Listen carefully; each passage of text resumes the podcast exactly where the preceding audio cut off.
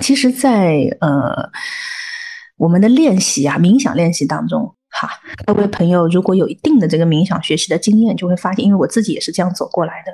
其实我们在冥想训练或者叫静坐，或者是我们之前上一节课我们讲到的是叫内观的训练嘛啊，内圣之道就是自我的这个我的心啊，研究我的心的这样的一个旅程当中，很多的朋友刚刚开始接触，无论是你从哪个流派去走啊，不管是从西方的正念系统去走，还是从传统的这个佛学系统去走。啊，还是啊，有些朋友是学道的啊，都可以，这没关系。就是无论哪个哪个逻辑去跑的时候，你会发现啊，嗯，我们比如说以我们国国国家的文化来说好了，哎，我们可能谈的更多的是德行，对吧？谈德行啊，谈一个人的宽容啊，一个内心的一个修养啊等等啊，德高啊，那我们才有进一步训练的这个内容。好像我们很少直接去谈说这个这个德行怎么练啊，或者说。要练也 OK，那就给一堆标准，大家都像刚刚我们都讲啊，感恩啊，慈悲为怀呀，反正这个道理都懂啊。那我们也知道这件事情应该是好的。那么他怎么练呢？他他他为什么要练呢？那或者说我们我们平时运用起来为什么会很难呢？啊，它跟我们所谓的负面情绪是什么样的关系呢？啊，今天呢，我就从这个前头，从前世今生开始讲起啊。那我觉得这样的话，可以让我们对整个慈悲这件事情有个新的认识。一旦你有了新的认识之后，你就会明白，为什么慈悲和我们今天所讲的啊，不管是冥想学习，还是幸福的生活，还是从我们本身的一个心理健康的角度出发，它都非常的重要。我相信在。将来啊，这句话放在这边，大家可以 地贴为证啊。十年之后的中国啊，我们在心理学界这个板块的发展一定会出来，不用十年。这个因为西方他们的整个流派已经有一个前瞻性啊，很多有关于啊慈悲和嗯利他的这样的一些呃学派的一些衍生啊，这个我觉得是。一个是大家都会去探索的问题啊，如何能够让自己更幸福、更快乐、更好的能够跟身边的东西相处啊，不管是人事物都一样。那这个它其实是慢慢会发展起来的。而我们对于这个板块的研究，虽然是有很深的根基，但是很少拿人拿出来专门讲。你反正像放你讲正念也是一样啊，很少有人专门去谈啊慈悲的问题啊。所以说呢，今天。我把这个前世今生先讲一讲啊。好，首先我们先来看一个一个，也是上一节课我们讲过的，因为可能今天有些新朋友。然后呢，呃，首先我们先来谈一个问题啊，什么叫冥想？还是这个点啊？好，简单，我们上次说过了，我说冥想本身它是一个大脑的训练。啊，我们用两个实验来讲一讲冥想，大家就有感觉了啊。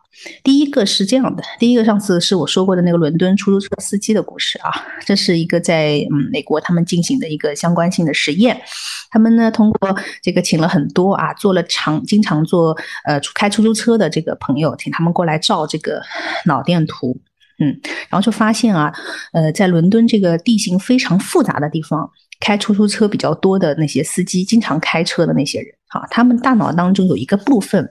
比我们普通人要发达，这个地方就是海马体啊。这个海马体呢，它主要是管什么呢？它管的是，就是对于一个地形、空间地形的一个把握、记忆和理解啊，还有它对短期记忆的一个运用啊。所以海马体它相当于你因为开车开多了，而且你经常要记地形啊，你这个部分的大脑就比较的发达。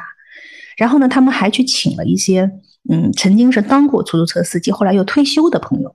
再去照一下看看，嘿，你长时间不开，你退休喽，你不开，你大脑会发生什么变化？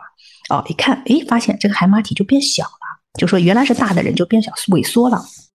啊，所以说我们讲脑袋越动越聪明啊，那不动就忘了是对的，因为大脑它是一个活性的一个器官啊，如果你练习，哎，它就会。相应的部分就在增加，如果不练习呢，相应的部分就退化。好，如果你学了一门外语，你可能念书的时候，哎，听说读写都可以。如果你毕业，你没有从事相关的工作，不用这个外语，是吧？不用说是二十年，那可能过两三年，很多东西就忘记了。好，它这个相关的这个神经链接呢，就没有那么强了，放电就弱化了。如果二三十年不用外语，你可能就跟没学差不多了。所以说，大脑它是一个用尽。啊，退废的这样的一个组织啊，所以说我们讲叫神经的可塑性啊。那么今天在冥想的时候呢，其实是我们主动的去有意识的训练我们大脑的某些部分。啊，如果我们把让人幸福作为一个主体目标的话，其实大脑的工作的能力决定了我们今天幸福的指数。你哪些部分活跃，好，你就能够感觉幸福；哪些部分如果比较嗯不活跃的话呢？哎，可能消极的因素就会多一些。啊，这个研究呢有第二个实验啊，很有意思。他们就发现啊，他们请了啊，也是也是这是美国在是康大做的一个实验啊，他们请了这个抑郁症的病人啊，就是患有抑郁症的病人去照这个嗯，也是刚才讲的这个脑电脑电图和那个核磁共振啊，看他大脑结构里面的有什么区别。他们就发现呢，抑郁症的这些患者，他的大脑当中啊，他有两个部分跟别人是不太一样的。第一个部分是他的右前额叶。它这个位置啊，它的放电呢很强烈，但是左前额叶放电不强烈。好，他说啊，他们通过实验总结啊，他认为说左前额叶放电非常剧烈的人，他的积极情绪就很高，看到一件小事情就很开心。但是呢，右前额叶放电很剧烈的人呢，他就是消极向的啊，他遇到事情啊，就看到那个经常看到不开心的东西，而且不开心的情绪非常容易出现。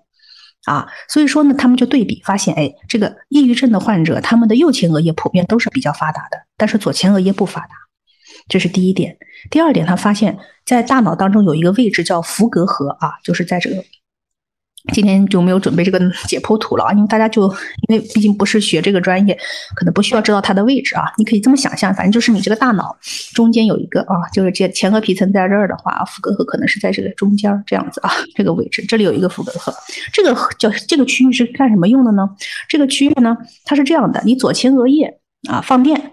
他说：“哎呀，兴奋的事儿来了，好开心，好开心哈！然后这个开心的事儿，他那个他变成了一个生物放电嘛，这个脑神经回路的放电，那个放电就进去了。到了这个呃这个福格核，它刺激这个福格核，然后这个福格核呢，它会持续的再放电，像个接力棒一样，它会放电。所以福格核是负责维护我们的积极情绪的一个器官，一个位区域啊，它一直在放电，然后你就会感觉这个。”快乐它会持续啊，就是你想到这个事儿，一早上都很高兴啊。你能一天都很高兴的人，这个福格核就非常的就是活跃，它的放电能力很强。但是抑郁症的这个病人呢，他们有两种特征：第一种特征是这个福格核呢放电能力很弱；第二个特征是他的他的右左前额叶的那个积极的信号啊，传到福格核的时候它传不过去，它传到一半的时候，这个电就消失了，像一个水管一样，那个水就漏掉了，不见了。所以他那个福格和始终是没有怎么工作过，哈，那就会出现个什么情况呢？抑郁症患者他们并不是不能感觉到开心，而是开心非常的不持久，啊，这个是非常真实的啊。有一个嗯，像有些患者啊，就是这样描述，他说我本来大家比如说一起去开个 party，哎呀，大家都很兴奋啊，可以去玩了，好开心。突然之间他就觉得，就好像一下子就情绪就低落了，为什么？他这个福格核没有工作，好，他这个左前额叶的放电一放之后，这个电都跑到地方就丢没有了 啊。但是普通人他这个福格核一直在工作啊，好开心，好开心，好，还能维持一段时间。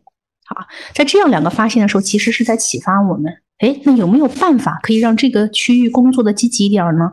如果你的左前额叶比右前额叶放电更多一些的话，你是不是会更开心呢？如果你的福格核工作给点力。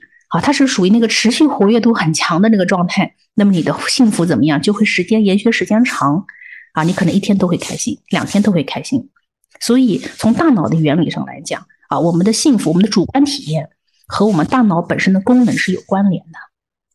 正因为这样的发现呢，来在心理学和这个我们讲的叫冥想传统相结合的过程当中，就出现了啊，用冥想的方式来主动锻炼大脑。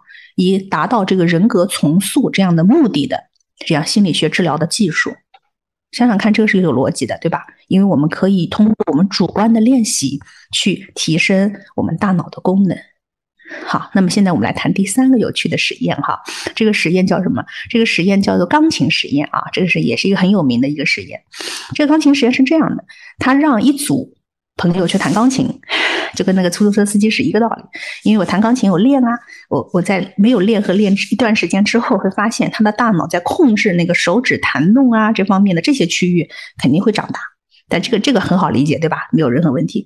但是他们用的第二组对照实验，第二组对照实验的朋友啊，他们没有弹钢琴，他们是想象自己在弹钢琴，没有真的弹哦，只是想想象我在弹钢琴。他就把那第二组人也也一样训练了那一段时间，然后再偷过去照照照，看看他大脑会不会变化。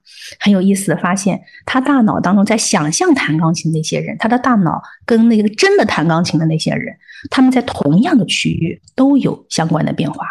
也就是说，你光靠想象，你的大脑就会改变的，并不是你真的需要弹到钢琴，你大脑相关的位置才会发生变化。啊，这是非常著名的一个叫做呃大高钢琴实验啊，在这前面还有一哈大学的一个研发的报告。那么这个实验就告诉我们什么？告诉我们意识可以决定物质，在大脑层面是这个样子的。因为对他来讲，它是神经的放电嘛。当你去想这件事情的时候，哈，很努力的去想的时候，你这个区域就开始激活，开始工作了。然后这个神经元呢，它就会有相关的这个增长。啊，它就慢慢的长得越来越大，这个通路会越来越宽，所以想象对于大脑来说是非常重要的一个技能啊，它可以做到什么？做到无中生有。好，最后再补充一个很有意思的实验哈，这个实验是呃一个也是一个很有意思的一个故事啊，他当时呢，嗯，我我可以把这个念给大家听听啊，很有趣。啊，这个叫做什么？它叫做雷鸣闪电的实验啊。这是在呃科罗拉多大学做的一个一个，也是一个脑神经科学的实验。它是这样，它让六十八个测试的人啊分成三组，分成三组去测试啊。第一组呢是让他听到这个电机的声音，电机的声音滋滋滋那个东西，但是他没有真的电他啊，只是听到。嗯，第二组他是在脑海里想象电机的声音，就声音也没放出来，就是想象。第三组呢，它是让他真的去听到雨声和鸟鸣的声音，然后他们就让这三组人去做这个过程，然后去对比他们的大脑发生了什么样的变化，然后就发现了一个很有意思的结论。他说啊，真正听到电机声音的那一组和后来那两个想象有听到声音的那一组，他们大脑的活动方式是完全相同的，他们的这个腹侧呃腹内侧前额叶这个位置和尾核那个位置都会亮。啊，前者呢是调节情绪的一个区域，后者呢是处理厌恶和恐惧的一个区域。这两个区域它都会出现工作，所以他们当时的 paper 的结论是这样的啊，他们的 paper 是叫有一个叫玛丽安瑞丹的一个人做的。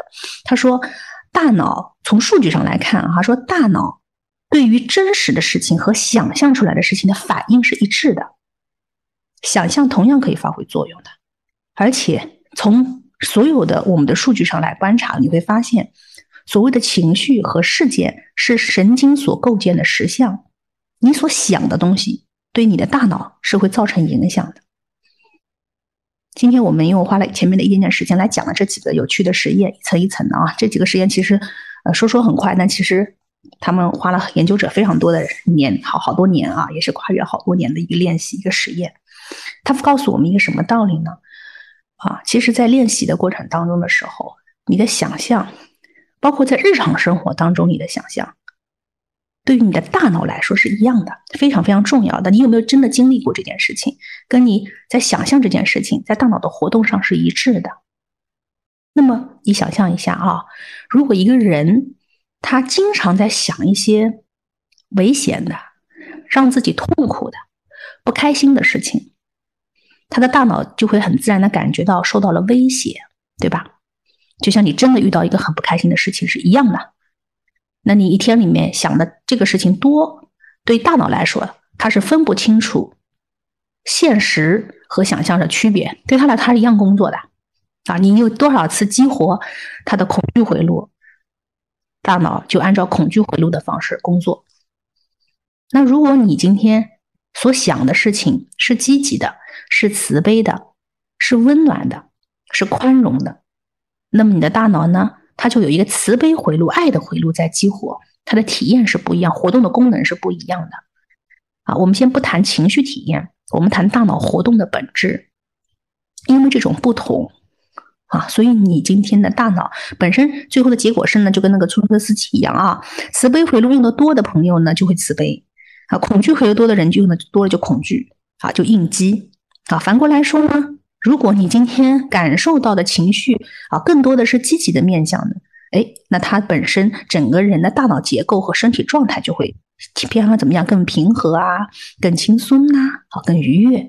反过来说呢，哎，你今天如果经常是在想啊，自我批评的，或者是批评别人的都可以啊，反正经常在这个领域当中消极倾向当中在工作的话。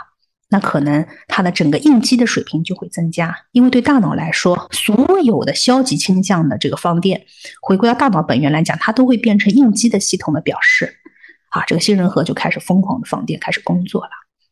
啊，在这样的一个程度上的时候，大家就要去想，慈悲到底是什么？好，我觉得很多的我们从小的教育是这样告诉我们，他说慈悲呢是啊对别人好嘛，大家刚刚都聊了很多啊，宽容，对人好。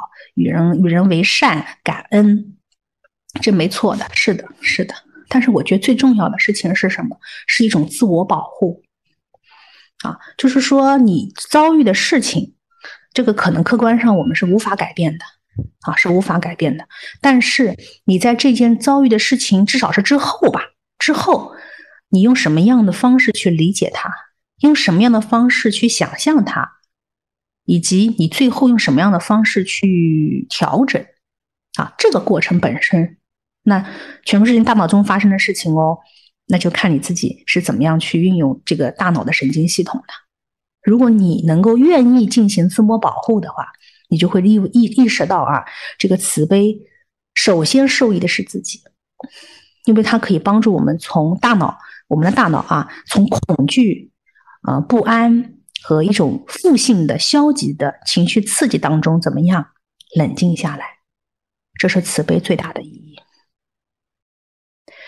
但是我们在谈到慈悲的时候，很多人会第一个反应，就像我也是一样，第一个反应就是我要对别人好，就是我我我我我我，比如说我有些事儿我不应该这么去做，要去更更多的照顾人家，我觉得这是对的，这是对的，这是对的啊。但是其实，在同样的层面当中。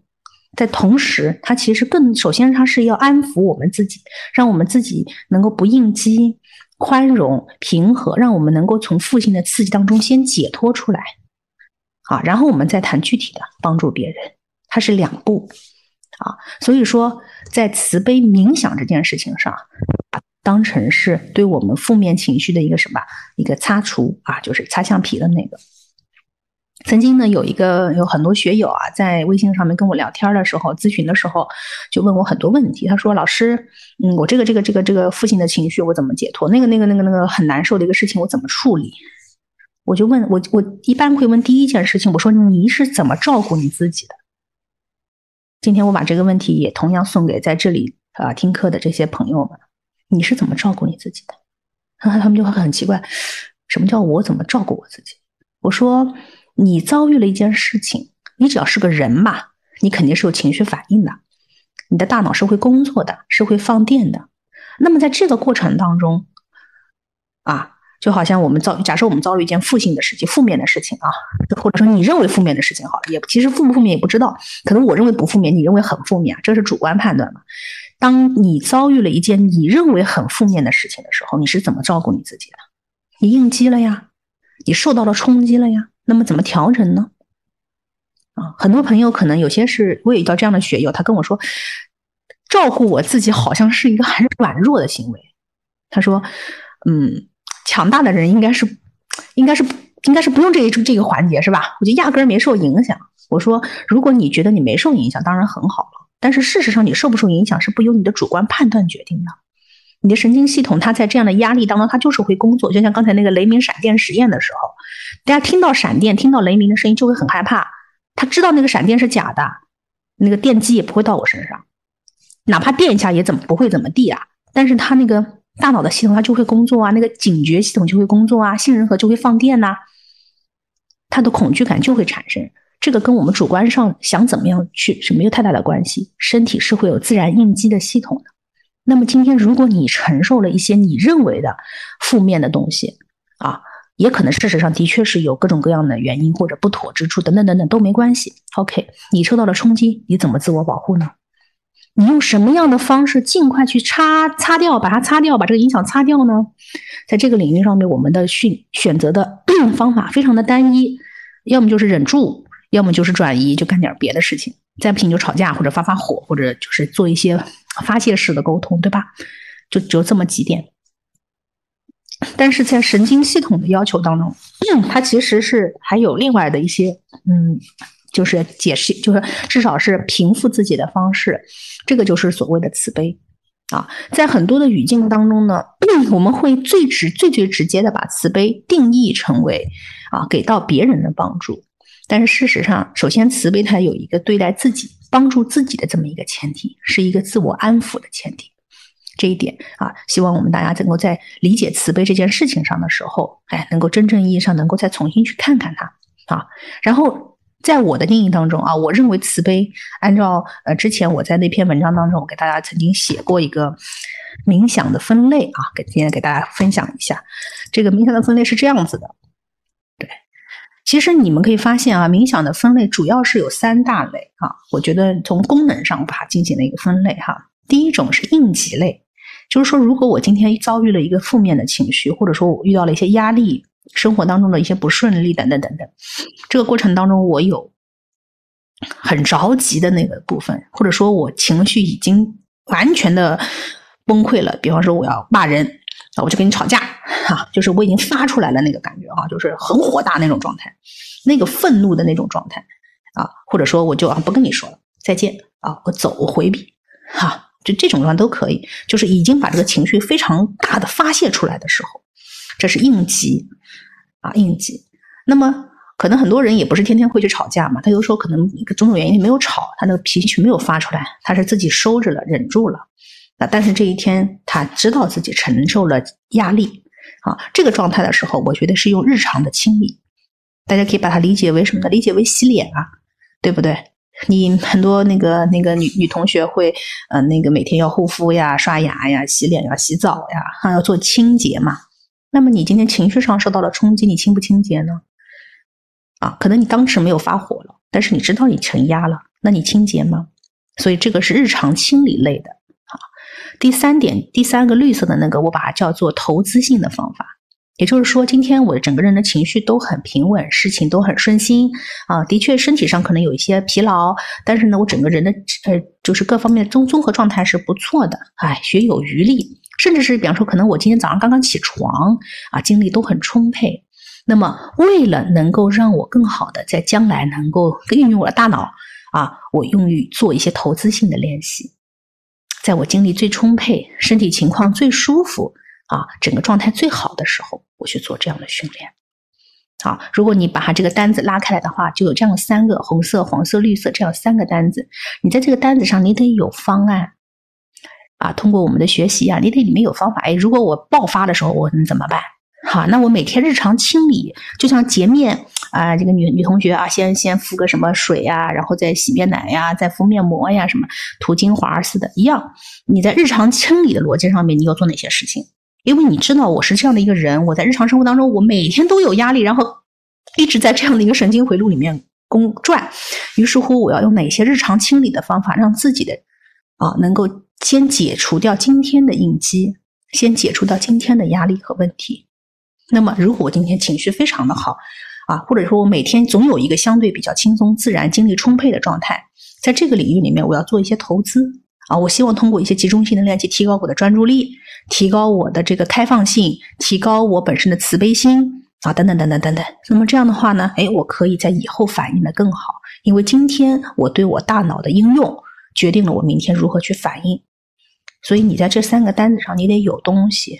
这就是为什么我经常跟我的朋友说，我说你用什么方法保护你自己？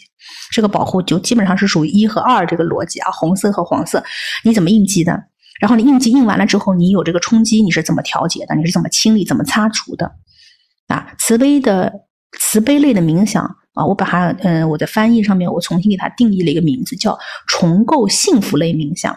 我觉得这个冥想方式是在黄色的这个部分，哈，因为嗯，应急状态的时候其实应用的不是很多，为什么呢？因为我要很生气的跟你吵架的那个瞬间的时候，我很难慈悲。